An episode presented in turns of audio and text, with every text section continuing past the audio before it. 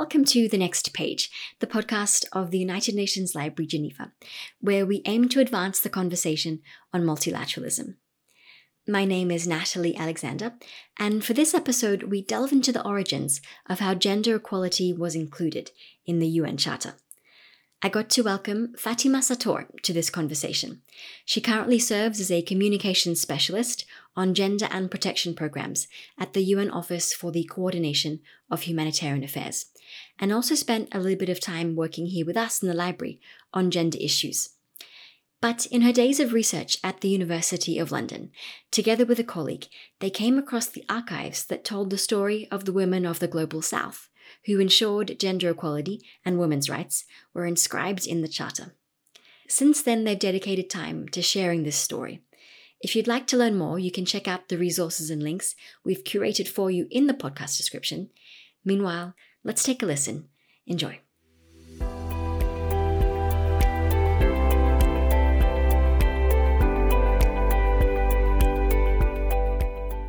Fatima, thank you for joining us on the podcast. Hi, Natalie. Thank you for inviting me. It's great to have you back. Today in the studio, I'm holding a copy of the UN Charter, which is a pretty special document. And the story of how gender equality was included in the Charter has come out of a lot of your research. So, could you tell us, how did you come to start this research and what did you find? So everything started, I think, around three years ago when, so I was a student, a master student with my colleague Elise Dietrichson, and we were both master students at the School of Oriental and African Studies. And we had to choose our research, you know, end of the year research. And we decided we went to the LSE Women's Library. And our our supervisor back then told us that there was a memoir of this woman called Bertha Lutz telling how she fought for gender equality to be included in the UN Charter. So when we found this memoir, it was completely it was mind blowing. I mean, the memoir was she was telling this woman that we just never heard about. You know, I mean, I was passionate about gender equality even more in the UN and never heard her name. So our first thought was, how come did we miss this story. Who is this woman? And what the memoir says is how we managed to get Article 8 that actually is the, the article in the UN Charter that says that men and women have equal rights and opportunities. And it is the, the first article of that sort in an international document. So it's the first legal article that actually stipulates that men and women are equal. Wow so we we found the memoir and then we went back we also looked at the minutes of the san francisco conference in 1945 to go back in time and to understand how did we get this article and how did we get gender equality in international relations finally. Wow. And so the san francisco conference 1945 brought together nations 50 in total at the time to create and, and sign the un charter Tell us about this conference and what you found in your research about the stories of these women, including Bertha Lutz, that fought for the inclusion of gender equality in the Charter. Who were they and, and what did they do? Yeah, it's quite fascinating. So we are in spring 1945. We have around 3,500 participants, and women had equal voting rights with the men in only 30 of the countries presented at the United Nations Conference on International Organization, so San Francisco Conference. But almost all of those 3,500 participants with various functions were men. And yeah, of course, there were some female secretaries, but among the delegates, the number of women was tiny, was minuscule. And, but nevertheless, the Charter of the UN became the first international agreement to proclaim the equal rights of men and women as part of fundamental human rights. So, who do we have to thank for this? So, we had four women signing the Charter. However, only two of them, Bertha Lutz from Brazil and Minerva Bernardino from the Dominican Republic, fought for Article 8 to be included in the UN Charter. The other ones uh, were Virginia Gildersleeve from the US and then Wu Fifeng, if I say it right, from China. They inscribed gender equality in the UN Charter and they were able to actually, let me just take the charter, which is here with us. So if we look at the preamble, so the one that starts with the people of the United Nations, we have a paragraph that says that we, the people of United Nations, determine to reaffirm faith in fundamental human rights, in the dignity and worth of the human person, in the equal rights of men and women, and of nations large and small. If it wasn't Bertha Lutz, this article was not supposed to mention women, so it was supposed to say the equal rights of men. However, history has shown that whenever you do not mention women, women just lose their rights. So this is this has changed everyone's life, my life. I mean, I have no idea what where we would be today if it wasn't thanks to this and where gender equality would have been if we didn't have article 8 in this charter and they were also able to get and that was a very hard fought battle because they were able to get the word sex in the list of non-discrimination so you know you have uh, background, religion, origins, etc., and you also have the word sex. And this is in Article One of exactly. Charter. Yes, exactly. So for listeners, we'll also provide, if you're interested, a link to the UN Charter, so you can find these places where women are included and gender equality is included in the Charter. That's really fascinating to learn. Could you explain a little more about what these women and any supporters at the conference faced and, and met in including gender equality in the Charter? Are there any particular stories to share? Uh, yeah, so I think that was the very surprising thing for us. It was not only a woman from Brazil was the one who who fought for gender equality in the UN Charter, but she faced huge opposition, and this opposition came from countries that we wouldn't think would have been opposed to that back in time, which were mainly the US and the UK. So, for example, there is this very interesting anecdote where Bertha Lutz, so the Brazilian delegate, is invited for tea uh, with Virginia Gildersleeve, the American delegate. And they were supposed to talk about the charter. So Virginia tells Bertha that she hoped she wouldn't mention anything to do about women because that would be a very vulgar thing to do. Virginia Gildersleeve had very had clear opposition on the wording on women on and and Bertha Lutz were and also Minerva Bernardino was they were called uh, extremist feminists. They were called they were seen as as something that was almost bothering in the in the organization. So we tried to understand why what were the differences and actually the differences were just in the way both of them were, were perceiving feminism. And for example, the UK, it wasn't a women delegate, but they were advisors. So the British advisor was considering that that gender inequality was existing only in, in backward countries. And then she said she said to Bertha Lutz, for example, that her being in the in the San Francisco conference, so that the British advisor being present in San Francisco was actually a proof that women made it.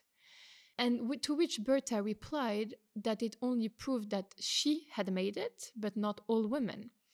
And this is something that we can still see today, you know? I mean, if you have certain women at high positions, it still doesn't mean that we have gender equality. They made it. Does it mean that it's easy for everyone to make it, to make it where they are? I'm not sure. So, yeah, so the differences were really in the way each delegate and each woman had very, very different views on feminism. And when you look at history, what history has done maybe a little bit wrong. And so before starting this whole advocacy uh, process, we were looking at at some UN documents and it was it was saying that four women signed the charter and all of them fought for gender equality.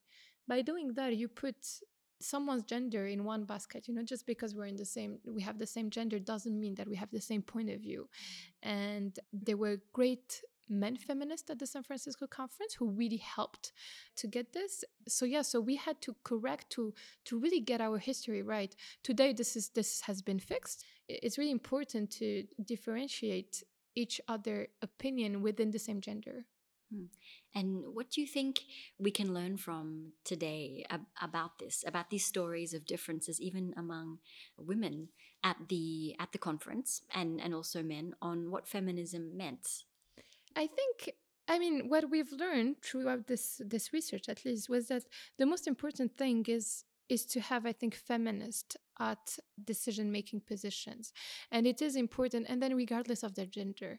Obviously, I really think that if you don't have if you don't have at least 50% of women, you're just missing 50% of the intelligence. So for example, in peacekeeping negotiation or in negotiation in general, you can't and this is Bertha Lutz was saying in 1945 so that was 70 years ago you know that you can't have there will never be an unbreakable peace in the world until women help to shape it to make sure that we have a complete response. I mean i'm saying also i'm also saying this in humanitarian response.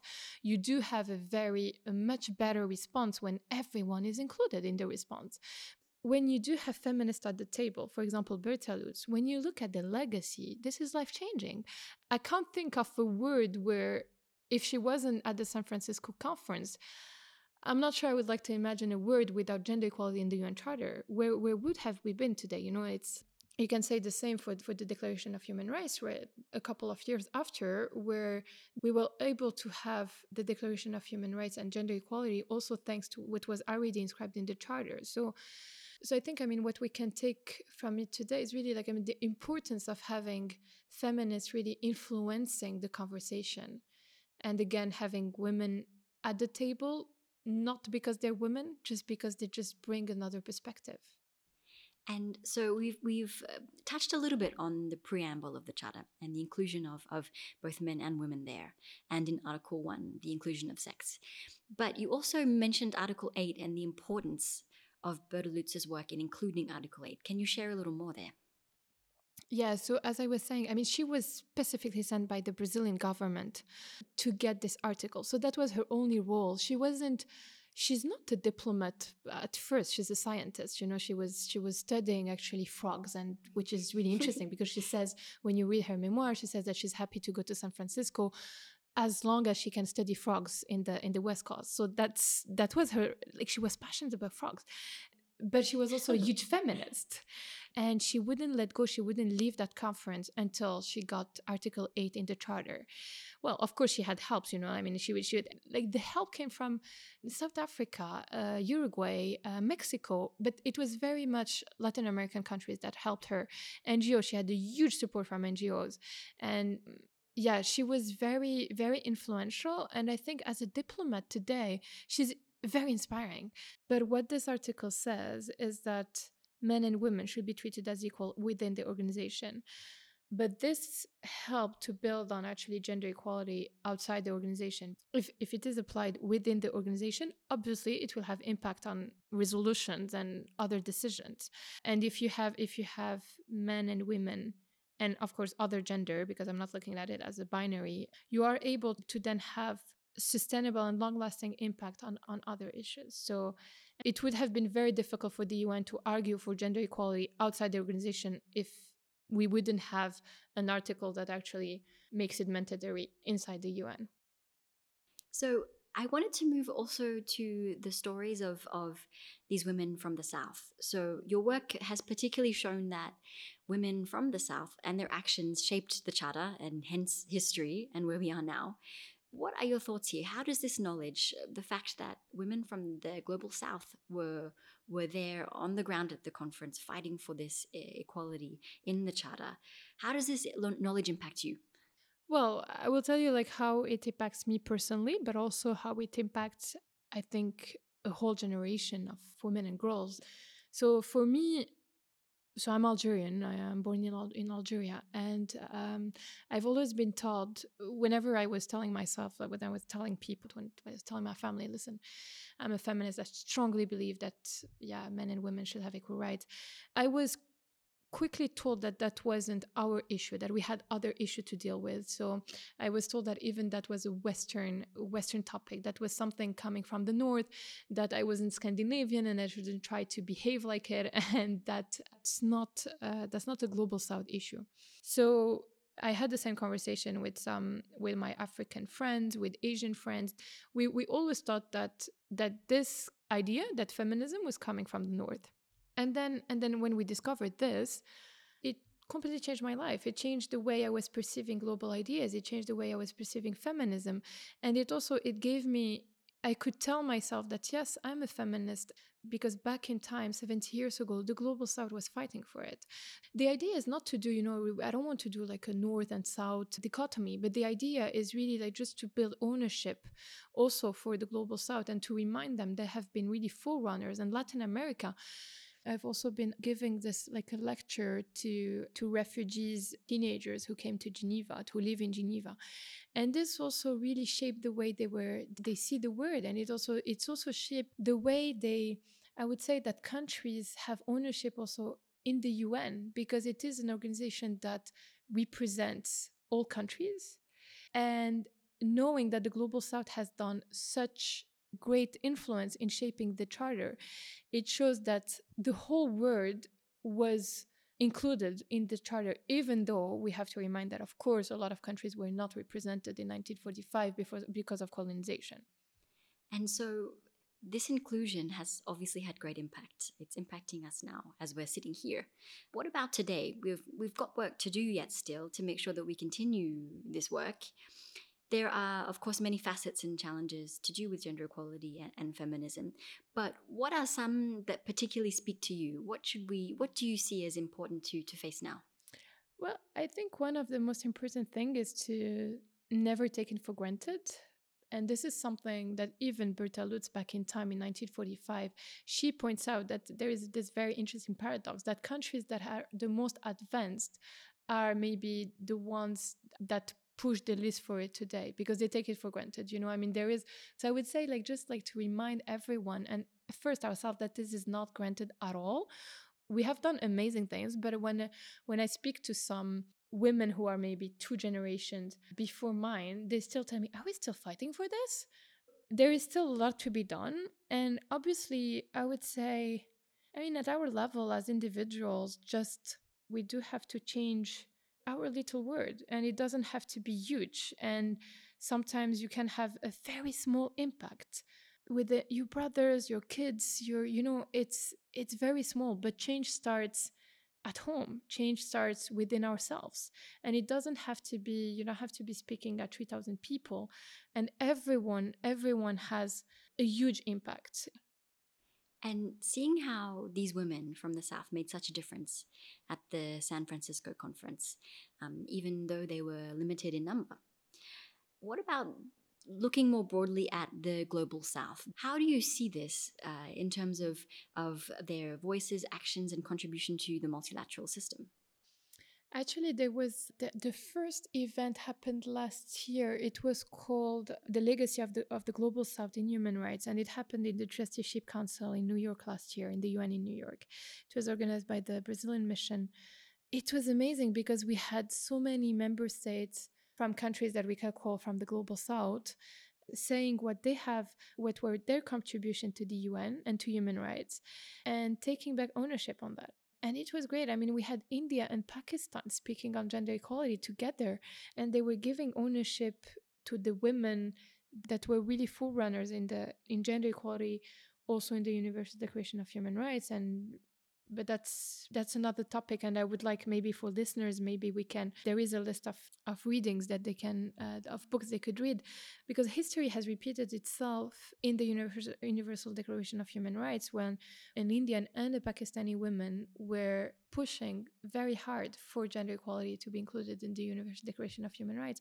But that's again that has been forgotten or is not known so and hopefully your your research and your work will continue to to inspire others. Thank you very much for joining us today.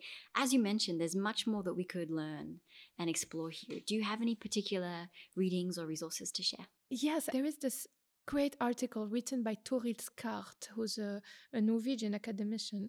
It's called Getting Our History Right How Were the Equal Rights of Women and Men Included in the Charter of the United Nations? So, this is online. And also, I would strongly recommend Rebecca Adami, who's a Norwegian scholar. Uh, she wrote a book recently called Women and the Universal Declaration of, of Human Rights which actually goes back to what we were saying you know she she, she goes back in time and and research who were the women who got who, who fought for gender equality in the universal declaration of human rights And finally, and this is coming up, is a documentary produced by HBO coming up, I think, uh, first semester of 2020, so next year, looking at how at, at the women of the charter. Fantastic. So we're going to provide all the links in the podcast description for these. Any final words, Fatima? What do you hope people will learn from this episode? Well, I hope that people will be inspired and I hope that they will that this will change the way they see the world, that this will change the way they perceive global ideas and that hopefully we are we, we are building actually a network of researcher researching uh, their own history and women who have changed international relations from their countries. So because it is such an under researched uh, area. So I really hope that people will go back in archives, will go back in history books, uh, will come to the library to look at their own history and hopefully advocate for the lost voices, the silent voices. Fantastic. Thank you, Fatima. Hope to see you soon at the library and thank you for joining us on the next page. Thank you so much, Natalie.